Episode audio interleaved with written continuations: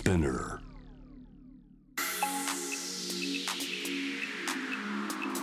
Amazon exclusive. Jam the world. Up close. Amazon Music をはじめ現在は期間限定でその他のポッドキャスト配信サービスでも聞ける「ジャム・ザ・ワールド・アップ・クロース」最終水曜日は月替わりのナビゲーターが登場今月は私環境活動家の露木しなが担当させていただきます。お聞きの皆さんよろしくお願いします。ジャム・ザ・ワールド・アップ・クロースには初登場ということで少し自己紹介をします。えー2001年生まれ環境活動家をやっている露木しなと申します。全国の学校で環境講演や、まあ、オーガニックの口紅の販売をしています。ニュースから今を知り未来を見立てる情報プログラム。今回は社会課題×ものづくりというテーマに注目しアフリカに雇用を生むためのアパレルブランドを展開するクラウディの堂谷優斗さんにお話を伺いますではその前に今日のニュースをチェックしましょう Headline News. 2023年10月25日正午現在のニュースをお伝えします岸田総理大臣は今日参議院本会議で行われた代表質問で今月導入された消費税のインボイス適格請求書制度に関し廃止は考えていないと述べました。岸田総理は複数税率の下で課税の適正性を確保するため必要な制度だと説明しました。国連のパレスチナ難民救済事業機関はパレスチナ自治区ガザに燃料が搬入されなければ25日夜には支援活動が停止に追い込まれる恐れがあると明らかにしました活動が止まれば人道危機に拍車がかかるのは避けられず国連組織は速やかな燃料の搬入を求めました日本最大の自動車展示会でこれまでの東京モーターショーから名称を変更したジャパンモビリティショーの開幕を翌日に控えた今日、報道陣に公開されました。会場は東京ビッグサイトでトヨタ自動車など国内外のメーカーが急速に普及が進む EV、電気自動車の新型車を相次いで出展しています。アメリカ西部カリフォルニア州など合わせて33の州の司法長官は SNS の中毒性が青少年の健康に害を与えることを放置したとして IT 大手メタ旧 Facebook をカリフォルニア州の裁判所に提訴したと発表しました。東京銀座の高級腕時計店で5月に起きた仮面姿の男らによる強盗事件で車の運転役となり強盗罪などに問われた横浜市の作業員の男に東京地裁は懲役4年6ヶ月の判決を言い渡しました。日本大学アメリカンフットボール部員の薬物事件に絡み澤田康弘副学長がインタビューに応じました。林真理子理事長が昨日の臨時理事会で澤田氏の解任協議を理事らに求めたことに対しずっと辞任を求められていた。やはりそういうことで解決しようとするのかと悲しい気持ちだったと話しました。東京株式市場午前の日経平均株価は昨日に比べて404円57銭高い3万1466円92銭で取引を終えました。午前11時30分の円相場は34銭円安の1ドル149円81銭から84銭の水準となっています。以上2023年10月25日正午現在のニュースをお伝えしました Amazon exclusive. Jam the world. Up close.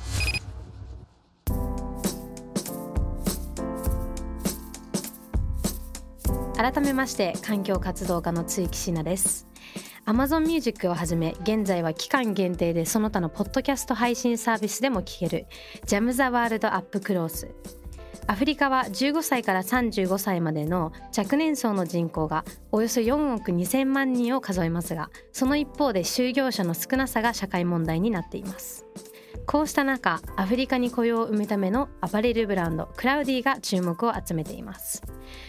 渋谷の宮下パークにショップがあるのでご存知の方も多いと思いますが立ち上げに至った背景にはどんな思いがあったのか今回は代表の道谷優斗さんにお話を伺います。よろしくお願いします。よろしくお願いします。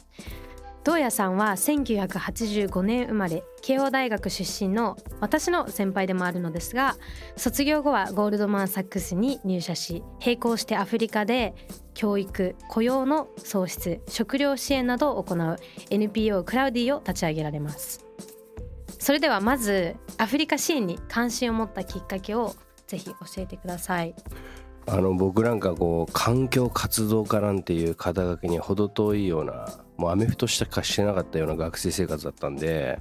もう卒業旅行で、はい、これ二度と行かねえ場所に二度とできない経験しに行ってやろう！みたいなもうそれだけでケニアのマサイ族にホームステイに行ったっていうのが僕の最初のアフリカのきっかけだったんですね。でその時にスラム街で生活する機会を得て初めてですかね自分の中であこの人たちとなんか一緒に作っていきたいななんか自分にこの問題を気づかされた瞬間に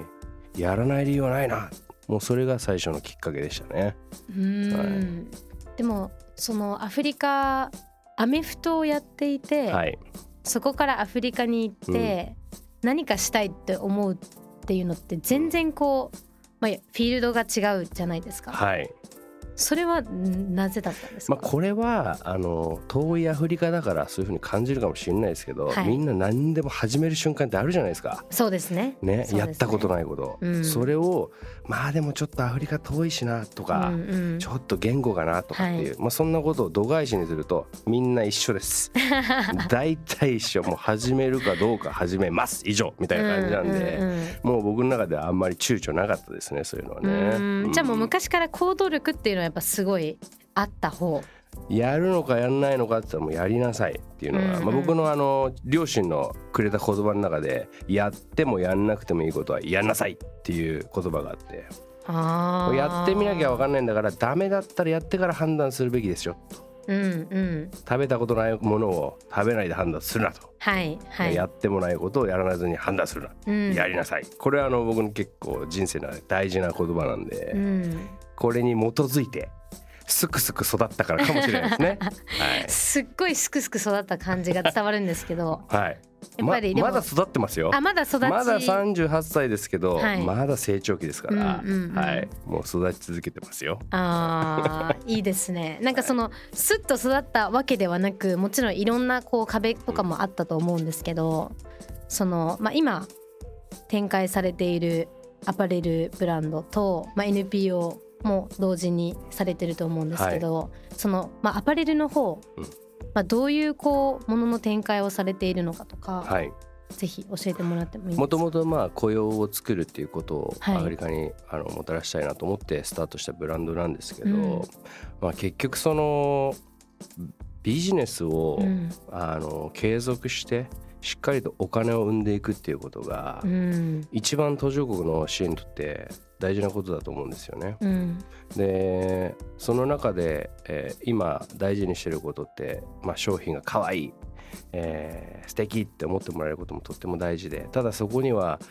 アフリカのためにやってるから買いましょうっていうことでは絶対継続できないんですよね。うんだからこそブランドとしての価値、はい、商品の価値、うん、本当に欲しいと思ってもらえるものを作り続けること。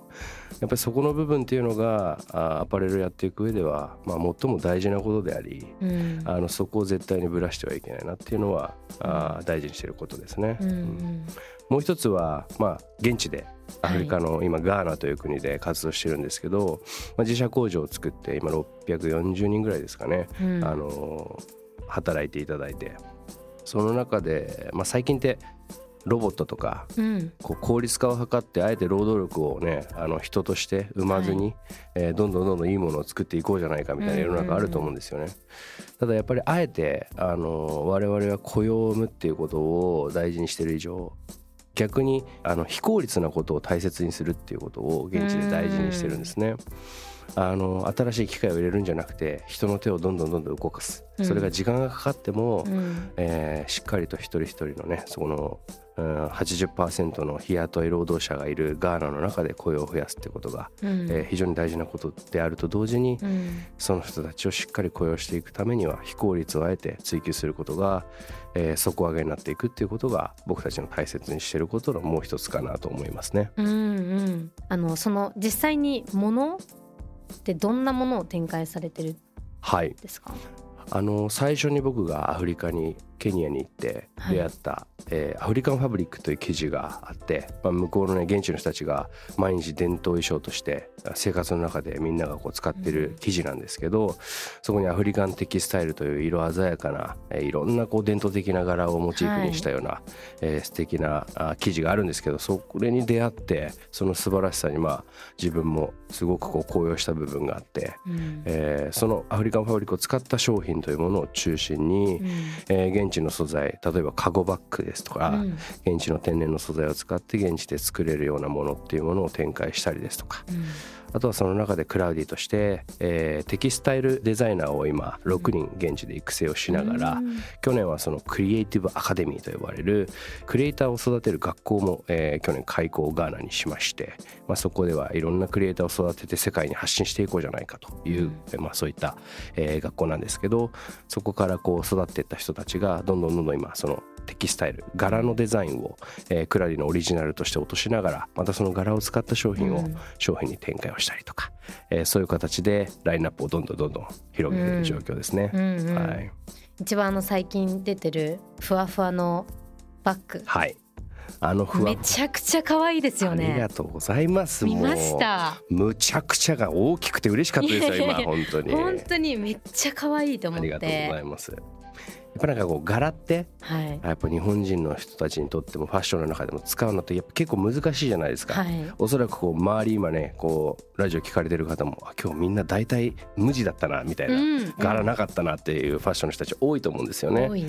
その中でさりげなく柄をアフリカンファブリックをこう使っていくっていうことをテーマに、うん、例えばそのファーの中を柄にしてみたり、えー、T シャツの一部を柄にしてみたり、うんうん、まあ、そんな形であのちょっとだけ柄を楽しむみたいな、うん、そんなこうあのワンポイントをちょっと追求してるんですけど、うんうん、ファンもねこの秋冬ちょっと新発売したのでまたぜひちょっと見ていただけたらなと思います。私もあのインスタで拝見させていただいてめっちゃ可愛いって思ったんですけどなんか何がすごい素敵だなって思ったかっていうといわゆるその今おっしゃっていただいた一部その柄を使うっていうところってなんかこうハワイアン T シャツみたいにこう全部が全部そのデザインだとなかなかこう取り入れるとすごい難しい。けどそう,、そうじゃなくてこうバッグの内側とか、まあ、T シャツの一部ポケットというところに使うっていうことをされてるのはもうそれはご自身のアイディアなんですか？まああの自分自身もずっと黒と白が大好きで、はいそればっかり 今も着てること多いんですけどその中でこう取り入れるっていうのを、うん、なんでしょうねブランディングとして何をしたいのかっていうのはすごく大事だと思うんですけど、はい、やっぱり着てもらえる服みんなが欲しいと思ってもらえる、えー、バッグ、うん、えー、そういうものを追求していった時にやっぱエゴを追求し続けることも大事なんですけど、うん、えー、ビジネスとしてしっかりこれが数字につながっていくこともやっぱ大事だと思うんでそうなった時にみんなに持ってもらいやすいものっていうものを、うん、あ意識しながら自分としてはデザインを考えてるっていう形ですね。うん、うん。ちょっとそのものからまず運営のところでご質問したいんですけれども、はい、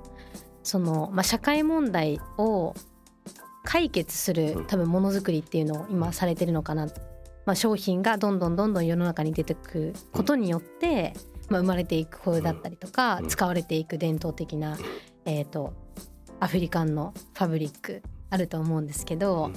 その商品を自分たちが購入するっていうことが実際にその社会問題の解決につながっているっていう、まあ、透明性を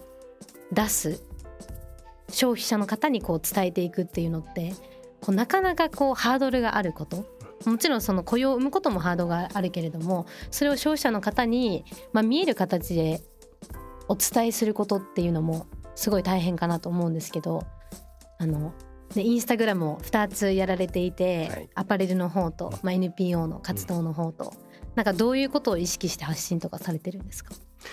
まあ、SNS においては、うん、あのままずファッションのクラウディの方においてはやっぱりこう皆さんがこれいいな欲しいなって思ってもらえるかどうかそこをとことん追求しながらも、うん、あのやっぱりそのインスタグラムを見ることで現地のこともそれから今の起きている社会的な問題のことも、うん、えみんなにとってこう自分ごとに考えられるように置き換えられるようにどう内容を投稿できるかっていうことは、えー、すごく意識をしていることですね。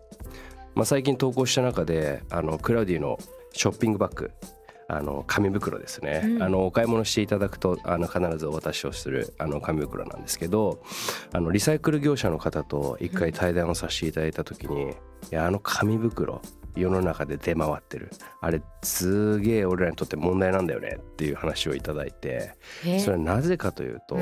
紙袋。まああの再生紙を使ってますとか森林認証紙使ってますとか、まあ、いろんな紙袋あると思うんですね。そこが大事なのではないんだと。本体の素材と取っ手に使ってる素材が同じでないといけないんだっていう話を伺ったんですね。要は、大量に紙袋が捨てられる、うん、まあ例えば皆さんが自然の流れの中で、まあ、生活の中で紙袋使って捨てちゃうこともあると思いますし、はい、ブランドの転換、うん、要はデザインを変えますとかいう時にもう10万枚100万枚ぐらい捨ててしまう時っていうのがあるじゃないですか、うん、大きい会社ほど。そういう時にその取っ手と本体の素材が違うだけで一個一個その素材が違うとそのままリサイクルできないんです。取るとかじゃなくてもうできないんです、ね、それを10万個取る作業っていうのがリサイクル業者にはもうコストになってしまってやらないそうなんですね。うん、いうに全部焼却してしまうんです。そうですね。なんでそこの素材を同じにしてもらうことを努力してもらうことが今のアパレルの皆さんにもそれからまあいろんな商業施設の皆さんにもやってほしいことなんだよねっておっしゃっていて、ああ全然知らなかったなと思って、それをすぐにクラウディでは、えー、取り入れてやってみたり、まあそういうあのファッションだけじゃない気づきみたいなものも発信していきたいなっていうのはあ意識としてありますね。うん、なんかこの間 SNS で僕あの月さんの見ましたけどあのクラウドファンディングで口紅を今オーガニックの口紅を作られてたじゃないですか。はいそうですね。でそれが送られてくるあのプチプチそう。あれがこう送られてくる時にいっぱいこう出てきてしまったと、うんうん、でもあのプラスチックをなるべく使わないことにこだわってらっしゃるから、うんうん、そのプチプチどうしようかなっていうので解決策として、うん、またあの次の生産次の生産の時に使われるっていうのを流れ、はい、まあ伺ってあそれすごくいいなと思って、ね。なんかそういう一つ一つのアイデアって考えてみたらすごく身近なことなんですけど、うん、なんかこうできてないこと面倒くさいからいいやって。あれかなり大変だったみたいじゃないですか。テープ剥がしたり。いやもうあれ本当に3時間かかるんですよ。一人でやってる3時間？そうなんです。すごいね。結構量。だから私の身長ぐらい、まあ、153あるんですけど、うん、本当にのもう肩ぐらいの高さまで積み上げるとななるんですね。プチプチ153センチ積み上げるってなかなかない経験ですよね。そうなんですよ。こんなに高さ出るの？って思いましたね。なんかそれって結局、うん、まあ私がこんなちっちゃいことやったとて、うん、世の中変わんないでしょってみんなやっぱ思っちゃうじゃないですか。思いますね。だけどそう私がが1億人集まったら1億かける153センチですからこれすごいことになりますよね。そうなんですよ。これを気づきました？ちょっとこれもう気づかされました今。やっぱりありがとうございます。オーガニックの口紅から気づかされます、ね、いやもう本当にありがとうだそういうことのやっぱ一人一人が こう身近なことにちょっとでもこう生活の中でこう、うん、習慣づけるというか、うん、意識づけるというか、なんかそういうことのきっかけを、うん、まあ、クラディが作っていけたらいいんじゃないかなっていうのは常日頃から考えてますね。うんうん。うん、やっぱそれを伝えるっていうのは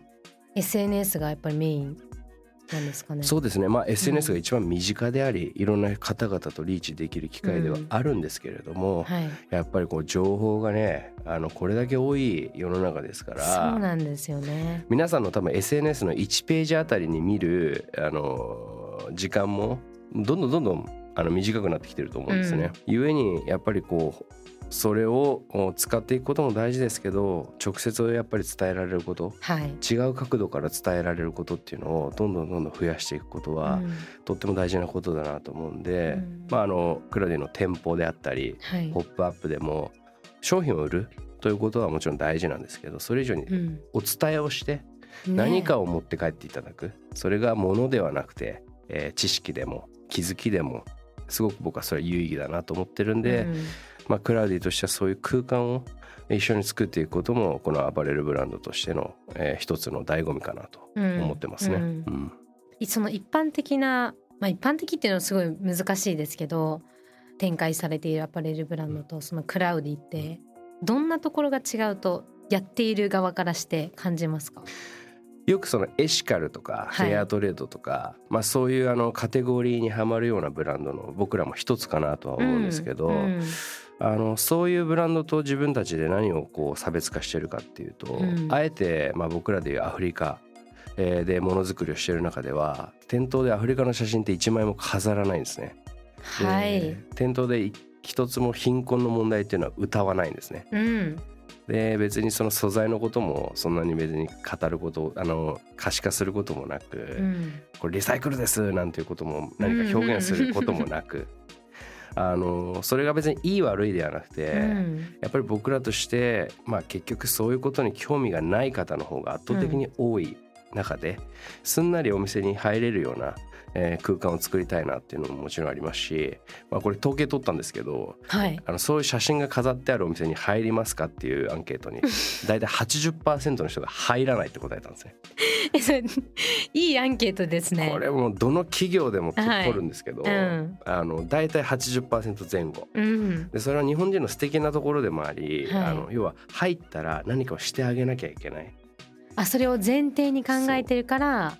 こう圧を感じてしまう。義務感になっちゃうから、はい、あえて見て見ぬふりをしている自分がいるということに気づきますみたいな答えが多くて。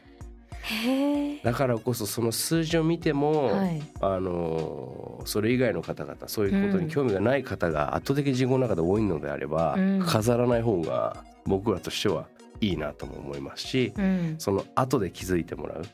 そうすることによってもう一回こう思い出したりもう一回考えたりする、そういう意識を大事にしてもらう方がいいなっていうのが、まあ、一応店頭で大事にしてることかなと思うとそこがまあ他のブランドとは違うかなっていう感じですね。めちゃくちゃいいですね。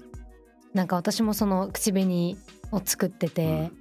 この口紅の良さを伝える、まあ、他のブランドさんと比べて、まあ、どんなところがいいのかっていうことを考えていけば考えていくほど、うん、あじゃあなんかこう児童労働に加担してないよねとか、そういうこう問題が出てきちゃうんですよね。はい、うん、でもなんか問題を打ち出して果たして買ってくれるのかっていうと、うん、確かに1回はもしかしたら買ってくれるかもしれないけれども、はい、なんかその後継続的にってなったらまた多分それは別の話だし、うん、いわゆるその80%を、まあ、超えるほとんどの人がそういう、まあ、問題を避けていたりとか、まあ、知らない、うんっていう状況の中でそういう人たちに手に取ってもらえるようなきっかけっていうのは、うん、やっぱり見た目のその華やかさというか、うん、興味を持ってもらえるような、うん、本当にブランドとして買いたいなって思うようなところになるんですかね。もうあのおっしゃる通りで、うん、やっぱりこう消費者の人っていうのの固定概念、うん、すごい強いと思うんですよ。アフリカ貧困みたいな、うん、児童労働絶対ダメみたいな、うん、アフリカ別にみんなめちゃくちゃハッピーだし僕らよりめっちゃ笑ってますから もうみんな見習った方がいいぞぐらい もう朝からゲラゲラ笑ってますからうわほらもうこんな朝のね、はい、出勤している人々のね日本の皆さんの顔を見たらね、うん、嫌なことがあったのかなみたいな皆さん顔してるじゃないですか。いやもうそうです。ね。はい。アフリカの皆さんもう学んでほしい学んでほしい。あの生活の感じを。とか、まあ、児童労働とかも、うん、結局あの皆さんの中で教育というものがそこに必ず用意されていて児童労働ってダメですよね、になってるんですけど、うん、やっぱりこう現地に入って思うことは必要な児童労働っていうものもものすごくたくさんあって。でこれはあの教育が用意されてない地域においてじゃあ何すんの？って言ったらよっぽど働いた方がその子たちのための教育によっぽどなるんですよね。確かに。実践的な。そう、うん、でしっかり生活も考えるし、うん、なんだったら家族のサポートにもなるし、うん、って考えると頭ごなしに児童労働するっていうことを NG 出しちゃダメなんですよね。うん。なんかこういろんなところでの固定概念ってすごくたくさんあると思うとやっぱり消費者の方々にもオーガニックいいことしてますの何か、うん、これってあんまり素材良くないんじゃないの？とか、うん、どうせ高いんでしょ？とかもう固定概念がもういっぱいあるんですよそこには。だからこそいいものっていうものが何なのかを、生産側としてはもう追求し続けること、うん、それが素敵なのか使いやすいのか素材がいいのか、はい、あの選ぶ部分ってたくさんあると思いますけど、そこをしっかり表現すること、それがやっぱり大事ですよね。うん表現の仕方。そう。これもねもう一つ。個人的にはすごいハードルを感じるところなんですけど、逆にその今作ってるね、はい、クラウドファンディングでもやられてたそのオーガニックの口紅、うん、なんかこう表現というか、今後どうしていこうかなそれがこう決まっているのか、はい、こういうところにちょっと自分問題を感じててとか何かあるんですか？この先の展開を今考えてるかっていうと、うん、あ考えてはいるんですけど決まってないんですよ。うん、で、まあ、今回その口紅のクラウドファンディングをやってあの一番最初の初期投資で必要なお金と、まあ、次の生産に必要なあの第2回目の生産費にかかるお金を今回集められたんですけど、はい、で、まあ、今その第2回目の生産が10月の末に終わるんですね。終わるんだね。はい、そうそう11月の1日から再販なんですけど、はい、でこの後どういうふうに展開していくかっていうのは決められてない状態で、一番最初からもなんか走り始めちゃったし、はい、なんか自分の後ろを見てみたらあれ？みたいな。あれ？クラウドファンディングやったんだ。椎名みたいな感じになっちゃってるんですよ。いや素晴らしいじゃない。でもすごい達成額だったじゃない本当に。いやありがとうございます。ねだそんな中でまあ、でももちろんその継続的に続けていきたいとか、うん、例えばまあ口紅今今回3色あるんですけどそういうのでもうちょっと色の展開をしたいとか、まあ、もうちょっと例えばあの別のもの、うん、あの口紅だけじゃなくてあのチークとかアイシャドウとか出したいなとかって思う中で。でもやっぱ買ってもらえる人がいない出口がやっぱ作られない限りはどんなにこっちが作りたいと思っても、まあ、作れないのが現実、まあ、特にコスメの中でもスキンケアではなくて色物っていうのは圧倒的にロット数が多いんですよ。もうミニマムの、はい、全然多分アパレルとも桁が違う、比べ物にならないぐらい多いみたいですね。そうなんですよ、ね、うん。なのでそういう意味でもなんかどういうふうにこれが展開していけるのかっていうのはめちゃくちゃ悩んでますね。全然答えは出ないしなんかこれってやりながら出すものなのか、それともなんかこうスタートアップ系のこうイベントに参加して解決するものなのか、もう何なのか正直ちょっと今わからない状態にいるっていう感じですよね。でも逆にこう、うん、いろんなねあの商品を販売する、はい。うん、あのイベントに出るどっかでインフルエンサーの人に使ってもらう、うん、何々するって結構形づいちゃってるというか世の中。そうなんですよ、うん、やり方がですよね、う。ん、だから売ろうと思ったら多分方法なんてねいくらでもあるとは思うんですけど、うんうん、あえてそこに簡単に、えー、自分が入り込まない。そのよくある形を取ろうとしないところが、多分その関さんの素晴らしいところの一つなんじゃないかなって思うと今までの人がやってこなかった、やれなかったことをこの商品を通して実現できることがもしあるとするならば、うん、すごい楽しみですよねそれはね。本当ね。うわでも今のなんか言っていただいたお言葉がすごいなんか嬉しかったです。うん。もう伸びしろしかないね。えー、それは本当に嬉しいです。ね悩んでるのに 伸びしろしかない、うん。ほらすぐビジネスって数字をやっぱりこう考えなきゃいけない、うん、でタイムマネジメントしなきゃいけないとかっていろいろあるからこそ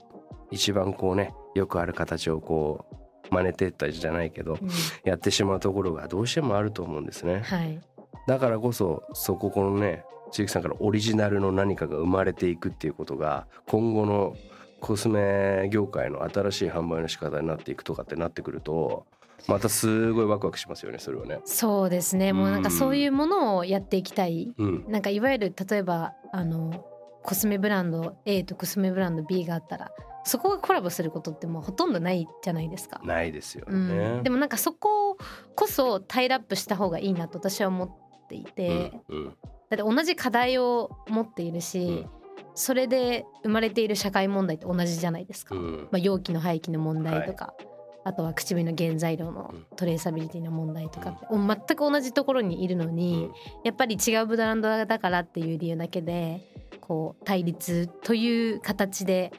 ね、立場がなってしまうっていうのはすごいこう悲しいなっていう、うん。まあ、資本主義っぽいなと思いつつ、うん、なんかそこは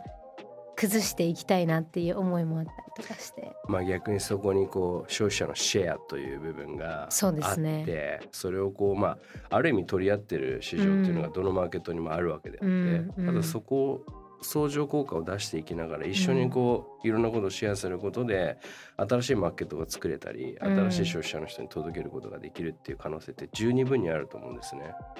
だからこそやっぱりこう若い人たちの新鮮なそういうねビジネスもしっかり考えてるんだけどビジネスじゃないしっかりとした側面をそこに兼ね備えることで、うん、多分コスメ業界の人たちもねこの話聞いてなんかちょっと関さんとなんか一緒にやりたいなとか言って思ってる人がね思ってくれたら増えるんじゃないですか本当。ぜひ、ね、しかもクラウディともあ嬉しいですね。なんかやりたいなって思ってます、え。ー、最後に、はい、まあこのクラウディを通して、まあ、今後挑戦していきたいこととか、あれば、はい、ぜひお願いします。すごいテンプレート感のあるいやいや質問なんですけど、ありがとうございます。わかりやすい質問うん、わかりやすい。ありがとうございます。はい、あのまあもう毎日チャレンジをしているような状況なので、はい、もう日々日々という感じなんですけれども、かっこいい。はい、まああのまあ現地で雇用させてもらってるお母さんたちがやっぱりどんどんどんどんどんどんあの生活をあの変えることができてる人生を変えることができてるっていうのはもうクラウディとお客様とみんなで達成してることなので、えー、この一人一人の数をもっともっと増やしていく、うん、それからまああの来年8校目の学校が、えー、っとガーナにオープンするんですけどそうなんですよね。まあ、この学校を増やしていくことの意義っていうものが、うん、ただ学校を作ればいいわけじゃないぞと。うん、箱だけの学校がありますよね。世の中多いぞと。継続してどうやってこれを彼らだけで実装していく仕組みを提供できるかどうかが一番やっぱり大事だぞというところも含めてやっぱりそのクラウディを通して現地で達成したいことっていうのはもちろんたくさんあってこれからもチャレンジは多岐にわたって続いていくんですけど、うん、やっぱ変わらなきゃいけないのは、えー、途上国の現地ではなくて我々なのかなっていうところをあ皆さん一人一人にあの一人でも多くの方に気づいていただけるっていうことをクラウディを通して、えー、何かお伝えすることができたら僕としては嬉しいなというのが日々のチャレンジかなと思っております。かっこいいです。ちなみにあの渋谷の宮下パークに店舗あると思うんですけど、はい、ありがとうございます。それ以外になんかイベントとかは？ここからはですね、はい、えーと、大阪名古屋広島福岡で、えー、ポップアップを、えー、この10月11月12月と,、えー、ずっと。行っていきます。はい、来年は新しい店舗を4月にオープンする予定ですので、それはもう場所はまだ非公開、非公開です。あ、はい、もうその後まあ公開されても非公開って感じなんですか？いえあの公開されたらもうすぐに公開したいです、わかりますはいまあそんな形で、クラウディどんどんどんどん皆さんにあのお伝えできることも増えてるなと思うと嬉しいなと同時に、また今日はこうやって素敵な時間をご一緒できて嬉しかったです。こちらこそです、はい、ありがとうございました。ありがとうございます。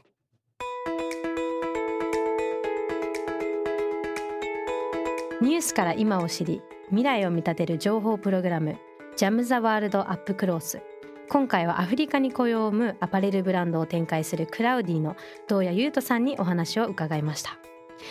私は、まあ、自分でこういうふうにあのものづくりをしているっていうところに共通点があるんですけど